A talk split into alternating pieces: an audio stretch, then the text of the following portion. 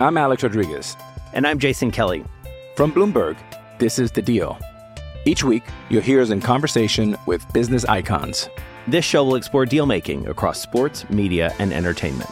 That is a harsh lesson in business. Sports is not And, as uh, simple you know, I- as bringing a bunch of big names together. I didn't want to do another stomp you out speech. It opened up so many more doors. The show is called The, The Deal. Listen to The Deal. Listen to The Deal on Spotify.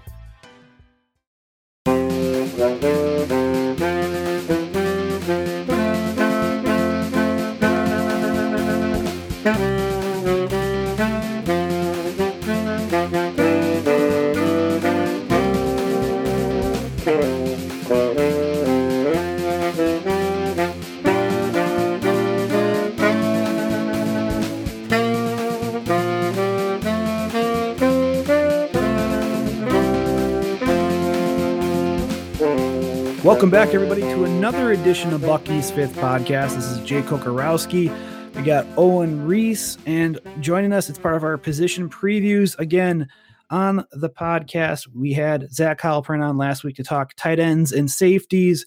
Big thanks to him from uh, WOZN to stop on. And today we have his tag team partner on the swing, which is a great podcast for Wisconsin basketball. Of course, he's from the Athletic. You can also buy the book 100 Things Wisconsin Fans Should Know and Do Before They Die. You got Jesse Temple on the line. Jesse, man, how you doing on this Tuesday evening? Doing well. Thanks so much for having me on tonight, guys. Appreciate you coming on, and uh, I know you. You know we're getting we're recording on Tuesday night. Uh, we'll probably drop this later this week after Pro Day, but you know, and and you uh, you know we'll be there at Pro Day tomorrow, uh, and that'll be fun. But you know, spring football starts on March 26th, and the running backs. You know, we're going to go through running backs, fullbacks, and, and cornerbacks today. And we appreciate your expertise and coming on and talking about those positions. And I mean, uh, with running backs right off the bat, talking Jonathan Taylor, really just, I guess, you know, coming off such a big year and Doak Walker Award winner.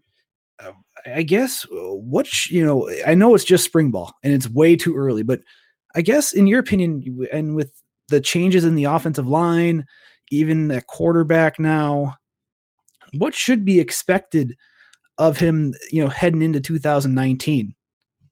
Well, if he's healthy, I don't see any reason why he can't challenge for 2,000 yards rushing again while averaging more than six yards per carry. As a freshman, he averaged six and a half yards, and somehow was even better last year. I didn't know if it was possible, but he averaged 7.1 yards, and I think he's going to be a guy that carries the ball 300 times this year. Again, that's assuming he's healthy. And you know, running backs coach John Settle told has told me before that the number one ball carrier at Wisconsin should always get 20 to 25 touches a game. I know that ideally Settle had hoped last season that some of Taylor's touches might have come in the passing game to prevent some of the wear and tear of running between the tackles, but he only caught eight passes for 60 yards. So I, I think maybe 2,000 yards.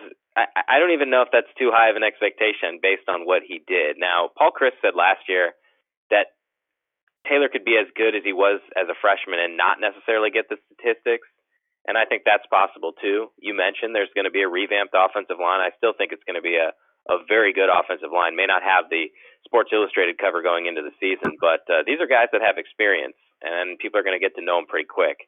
And I would also say that even with a number of players capable of spelling Taylor, he's the go-to guy. So yeah, there's going to be some combination of Garrett Groshek, Nakia Watson, maybe Julius Davis, maybe Bradrick Shaw. We don't yet know, but Taylor averaged 23.6 carries a game last year, and Taiwan Deal, who was the number two back, he averaged 6.8 carries, and then Groshek averaged five. So I think that should give you a good sense of of what to expect out of Taylor in terms of how many touches he gets, and if he gets that many, I think he's going to be hard to stop. Obviously, it'll help if they have a passing game to complement him, but they didn't really have a consistent passing game last year to complement him, and look what he did. He was the Doak Walker winner, as you said, as the best running back in the country. Jesse, do you think with someone like Taylor, uh, who has such a heavy workload, do you think that uh, it would necessarily be out of the question for him to kind of get the uh, the classic Adrian Peterson preseason treatment, where he I mean he's active in spring and participates in practice, but probably won't get a ton of live reps to try to try to keep down that that workload heading into the summer? Oh, I think that's totally fair. I mean, let's be honest. The best case scenario is that Taylor is healthy when spring practice is over. He has nothing to prove. I mean, the the pass catching angle was a big talking point last season because he spent the first 15 minutes or so of every practice working with Paul Chryst in that area, and I know there's no question that Jonathan wants to be the most complete back he can be, but I see Garrett Groshek and, and Nakia Watson earning the bulk of the reps, and and I, I you know talked to John Settle recently uh, about that for a, a story on Nakia, which I think we're going to get into a little bit. So to me, just yeah, make sure he's healthy. I mean, I don't know how much better he's going to get in the spring, but he does have obviously another off season in the program to get stronger, to learn everything he needs to learn. But you know, we're talking about a pretty special guy. Mean, this best running back in the country, so there's really no reason for him to do much. And you you have a chance to get some of these other guys who can help him more experience and more reps. I know that's going to be beneficial for everybody do you think obviously and obviously we're a ways out here but do you think there's any chance that this is not his last season in madison i mean i think conventional wisdom would dictate that uh, you know with someone who's likely at, at the very worst i think if he continues his production a second round draft choice or, or something even higher than that with being the first person that'll be within some legitimate striking distance of of the ncaa rushing record since donnel pumphrey or or um, you know whether or not he could legitimately have a chance to beat uh, Ron Dayne's actual NCAA college rushing record. Uh, do you think that there's any opportunity, any possibility that um, 2019 may not be his last year in Madison, despite probably what would be in his best interest to to go pro?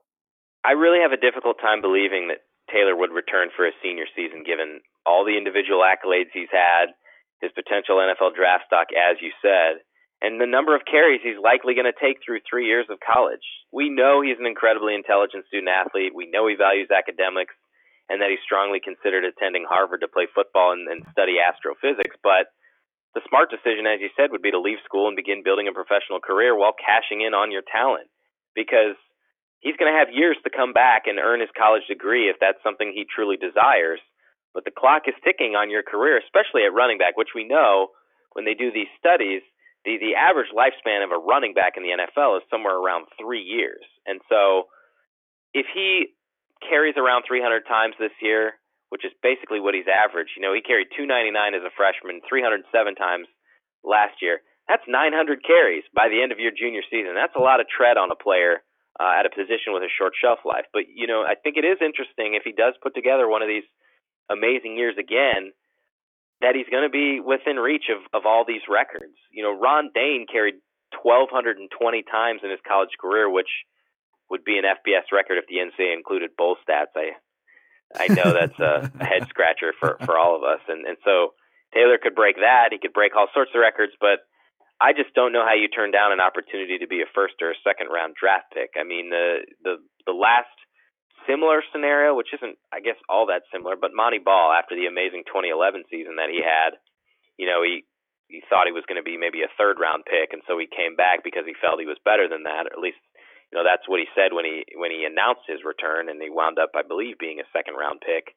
But Taylor, I, I feel like, is on a different level here in terms of what he's doing. So that's which is hard to say because eh, Montee Ball had 83 touchdowns, which was the FBS record, and you know, was a Heisman finalist, but uh, I guess a little bit different skill set. So I would I would be inclined to think he would leave because uh, of everything that I mentioned.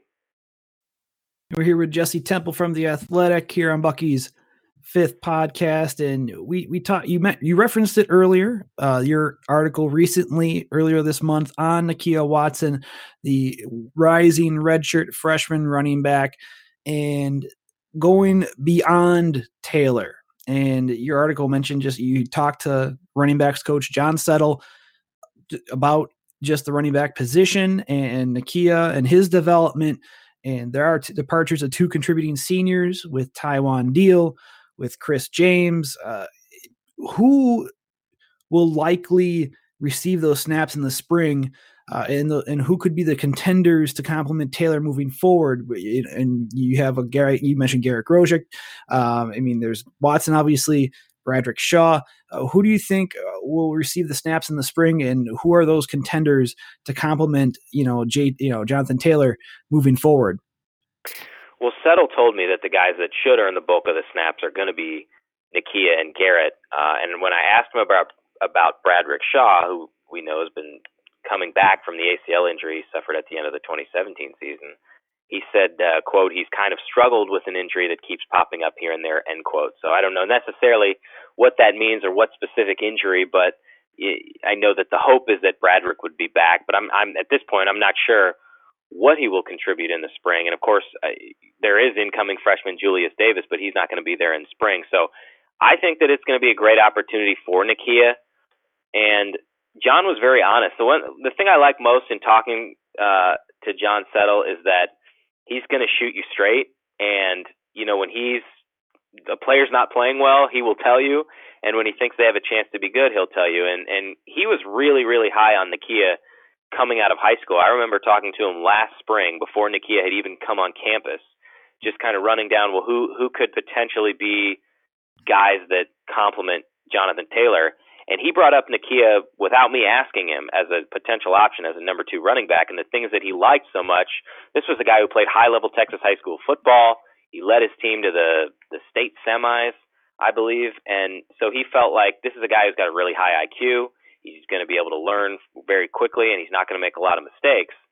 But what you see on tape doesn't necessarily always translate in practice. And I, I think it was pretty clear early in fall camp to settle that Watson was going to need more time, which is perfectly fine. I mean, we're talking about 18 year old kids really who um, are are just new to college, and so there's the speed of the game, there's understanding terminology.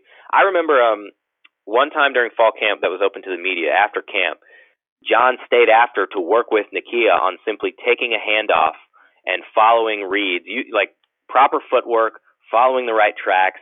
Um, it was Jack Coan handing the ball off to Nakia, and it was just like this is fairly rudimentary, but it gives you a sense of Nakia has a lot to learn, and so I'll give Nakia credit. I thought he, in talking to him, he, he handled it very well. You know, he saw the bigger picture. Yeah, every freshman would love to play right away, but taking a redshirt year isn't the worst thing in the world. And I think he used the year to get better. And Settle told me that he really felt like Nakia made a big jump during bowl prep in December, which is a time when those young guys have an opportunity to practice a lot because the veterans don't need to practice and they can finally get some rest. And that was an opportunity for them to go like full bore scrimmage. It's not a situation where you're just thudding up the running back. And Settle told me that Nakia was lowering his pads and really going after people and knocking them over. And so that was a moment to him where it's like, oh, this could be a really good spring for Nakia. So I think all the, the accolades that he had in high school and, and the, the reason John was Settle was high on him last spring, uh, you're going to see more of that this year. So, you know, I think he could potentially be the number two guy. Garrett Groshek could too, but he, he's that third down back. He can catch passes, he can pass protect, and he's going to get his fair share of carries. And it, I mean, if I had to guess, that would be my top three right now. But again, we don't know the status of Bradrick Shaw. We also don't know what young guys they're going to trot out there because in spring ball they always rotate and switch positions around. And, and Settle did tell me that you know they would evaluate a couple young guys at tailback, and then Julius Davis is sort of the wild card because we won't see him till fall camp. And those that are blocking normally for the tailbacks, for the running backs, the fullbacks, gone is Alec Ingold, the Swiss Army knife, uh, the versatile fullback for Wisconsin. Fullback City will continue though for Wisconsin. There's Mason Stokke, there's John Chenal, uh, and and others. Um, how big is it to fill Ingold's shoes in this offense? Uh, but then is it also you know you know Stokke and Chenal's jobs to take a hold of in the spring, the springboard into the fall, before a guy and not putting too much pressure on him, but like a Quan Easterling who appears to be a fullback, but is going to be a true freshman uh, heading into fall camp. Uh, is it there? Is it Stokke and Chenal's jobs? You know, is it there? Is it there? Is this their chance? I guess to to really take hold of the position heading into next year. Yeah, I would think so. Alec Ingold, as you said, kind of that Swiss Army knife, could do a lot of different things, and came in as a linebacker, played running back, played fullback. It seemed like every couple times he touched the ball, he was scoring a touchdown. But I think they're well positioned with Mason Stokke. That was a really good find for them because they flipped him last fall, and very quickly he became uh, somebody who was in the two deep. And I thought his ability was obviously there's not a ton of opportunities for fullbacks, especially backup fullbacks, but I thought his ability was on display in the Pinstripe Bowl there was a sequence where he blocked two Miami defenders near the line of scrimmage and completely freed up Jonathan Taylor for an 18-yard touchdown run in the fourth quarter. Um, and so to me, he's going to be the number one fullback going into spring. And I'm intrigued with John Chenal because this is a guy who completely dominated in Grantsburg, and now his brother Leo is an early enrollee as well as an inside linebacker.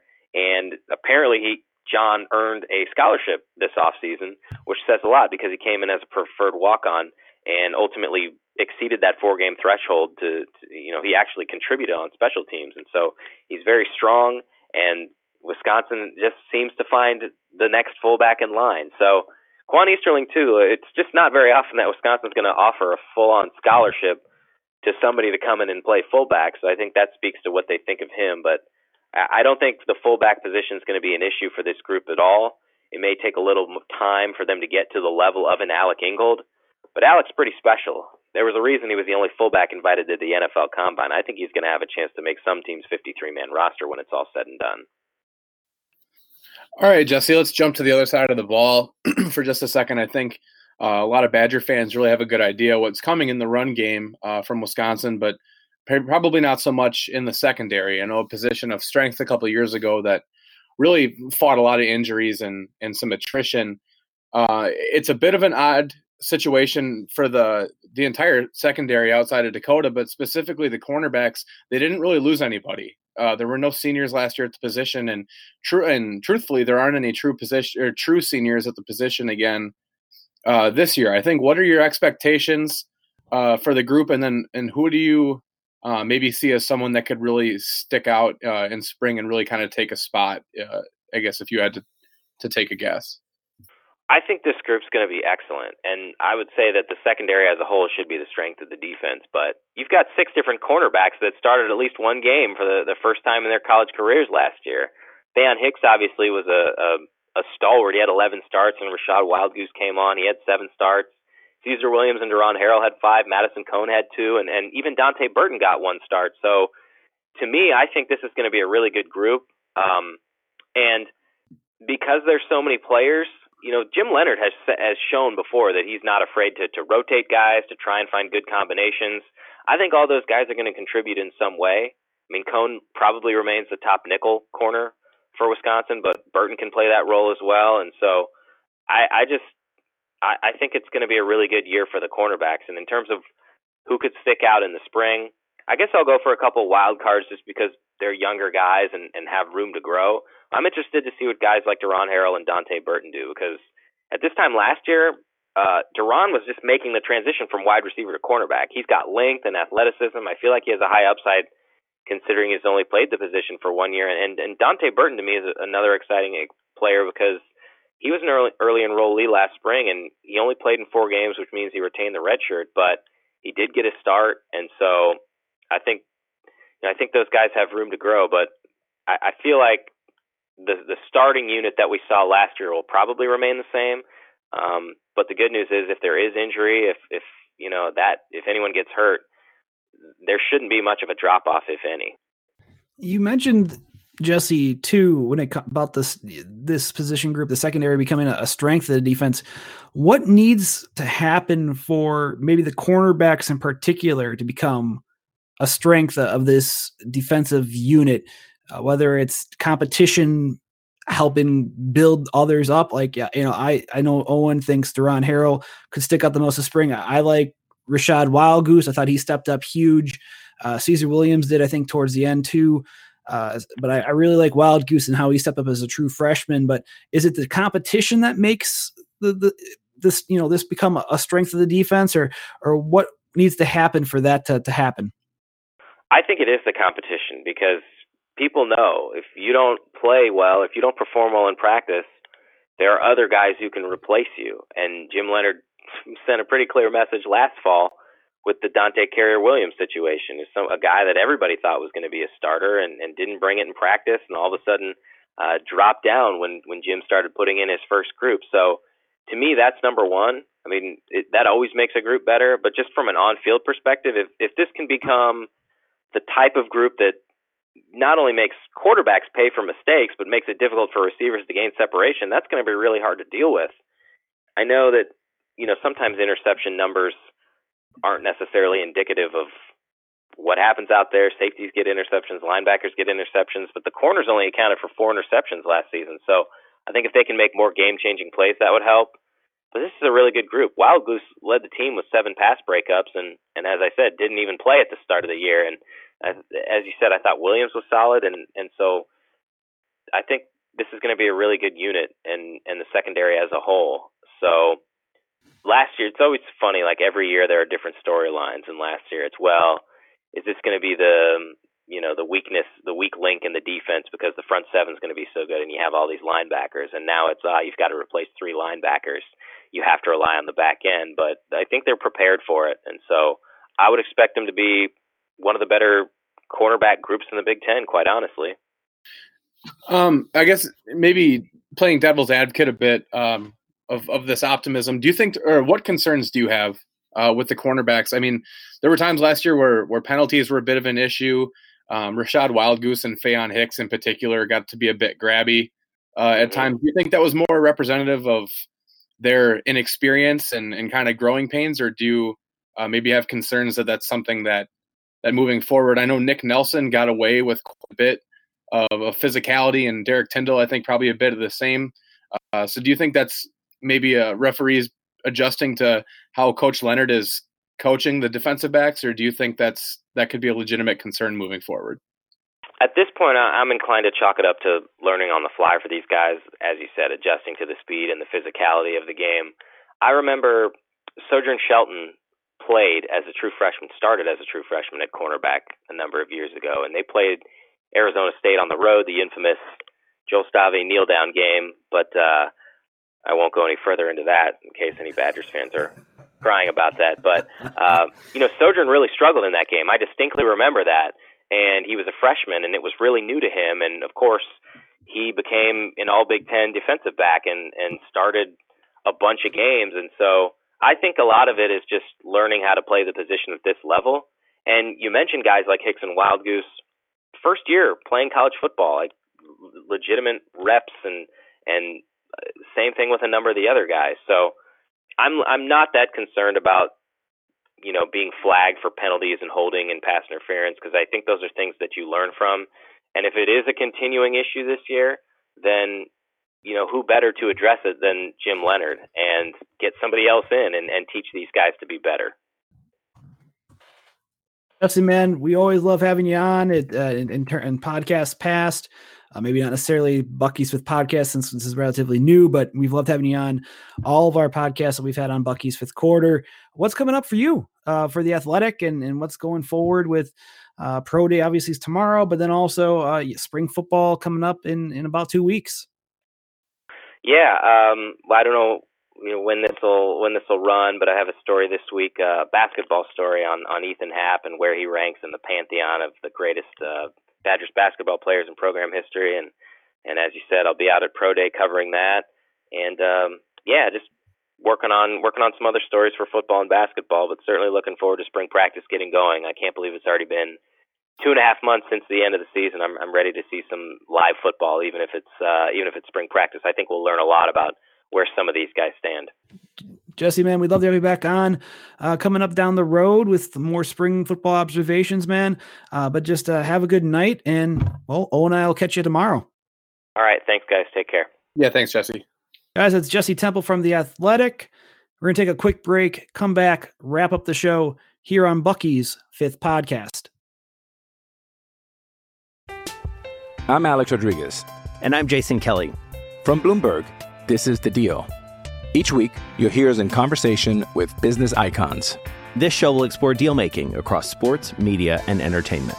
That is a harsh lesson in business. Sports is and, not uh, as simple you know, as bringing a bunch of big names together. I didn't want to do another stomp you out speech. It opened so, up so many more doors. The show is called The, the deal. deal. Listen to the deal. Listen to the deal on Spotify. And that's a wrap on another edition of the show this week. You know what? We're going to drop this probably Friday morning, even though we recorded this on Tuesday. So let's hope there's no breaking news between now and Friday morning or late Thursday. We'll do this late Thursday night. We'll drop this late Thursday night. for you guys. Uh, but tomorrow we'll have a podcast. Uh, you guys will hear it obviously beforehand, uh, but make sure you check out this week's podcast. We'll, Owen and I will have a pro day one that'll be up before this one. We also have Brian Butch with talking Big Ten basketball, Big Ten tournament, the Wisconsin Badgers, Ethan Happ's legacy. That was a great talk. I had a lot of fun with him.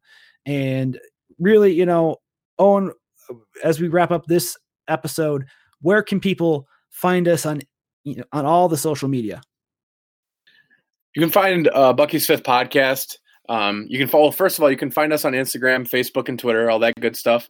Uh, you can find uh, follow us on Twitter at B5Q. Uh, you can follow Jake on Twitter at Jake Coco B5Q. Uh, you can follow me at Riese Draft, R I E S E Draft. Uh, and also, uh, you can follow our buddy Jesse, who was gracious enough to come on with us today at Jesse Temple on Twitter. Um, the podcast itself, you can find us Apple Podcasts, Google Podcasts, Stitcher, Spotify, and anywhere else uh, where you can find podcasts. We're uh, starting to, like I said, we're growing. We're trying to to diversify a bit. So uh, you can find us anywhere uh, that you find podcasts, and uh, grateful that you listen uh, to us talk about the Badgers. So, real quick, what type of reviews can we we ask you guys for those reviews, those feedback? What type of reviews? Five star frog splash reviews. That's Five right. reviews only. Uh, we got kids to feed. That's true, and uh, we do thank you guys. We've we've upped the number of of reviews we've actually gotten. So thank you guys, and shout out to JP Badger Boy uh, for the review back in early March. Much appreciated. We thank you for that. And for Owen Riese, for Jesse Temple, I am Jake Kocorowski. We're to catch you guys uh, coming up again. Lots going on this month. Spring football, NCAA tournament. You'll hear more coming up sometime soon on Bucky's podcast.